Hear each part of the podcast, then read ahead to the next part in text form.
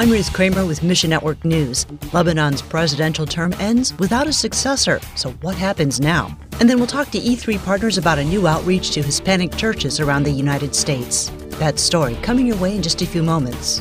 But we'll begin today in Lebanon, where Parliament has failed to elect a president for the fourth and final time.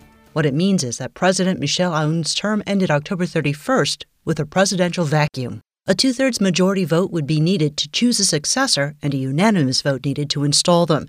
Pierre Houssney with Horizons International says. I mean, it's really something we become accustomed to is operating the country without a government. And really, when the government is operating and functioning, their main function is just to steal resources from the taxpayers. So, yeah, it's kind of a strange status quo, but we are used to periodically having governments come, governments go, not have a president for 18 months, lots of uh, bargaining, and then they finally agree on somebody, and then not much changes even when there is a president. The current government already operates in a limited capacity, having resigned after the May 15 parliamentary elections.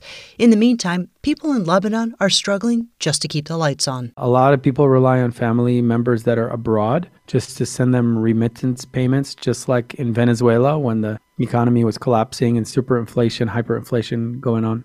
They just have to have somebody on the outside that sends them a hundred bucks or two hundred bucks every once in a while, and and that'll get them by. But there are a lot of people that also don't have anybody on the outside. During difficult times, pray the love of Christians would point others to Jesus. Switching gears, do you know what a blasphemy law is?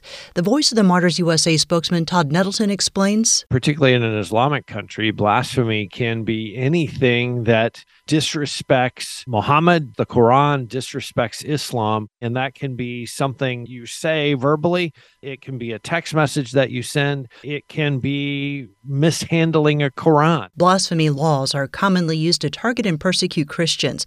40% of the world had these laws on the books in 2019. Blasphemy laws were most common in the Middle East and North Africa region, but in every location, the blasphemy laws are often used simply as a weapon to settle disputes, as a weapon to get rid of someone. For example, in Pakistan, if you want to get rid of somebody, you simply say, Well, I heard them commit blasphemy.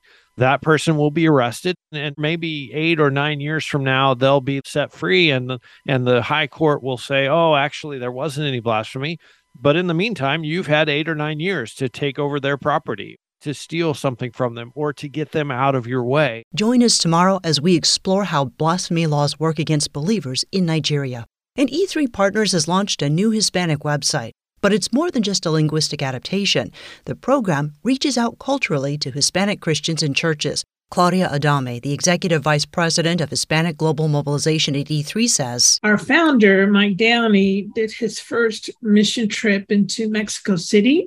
And that's how the whole vision about church planting started. And so we have the beginning, the roots of Hispanic ministry. About the early spring, we just really started looking at the incredible potential there is here in the US to serve Hispanic churches. Hispanics make up almost 19% of the U.S. population.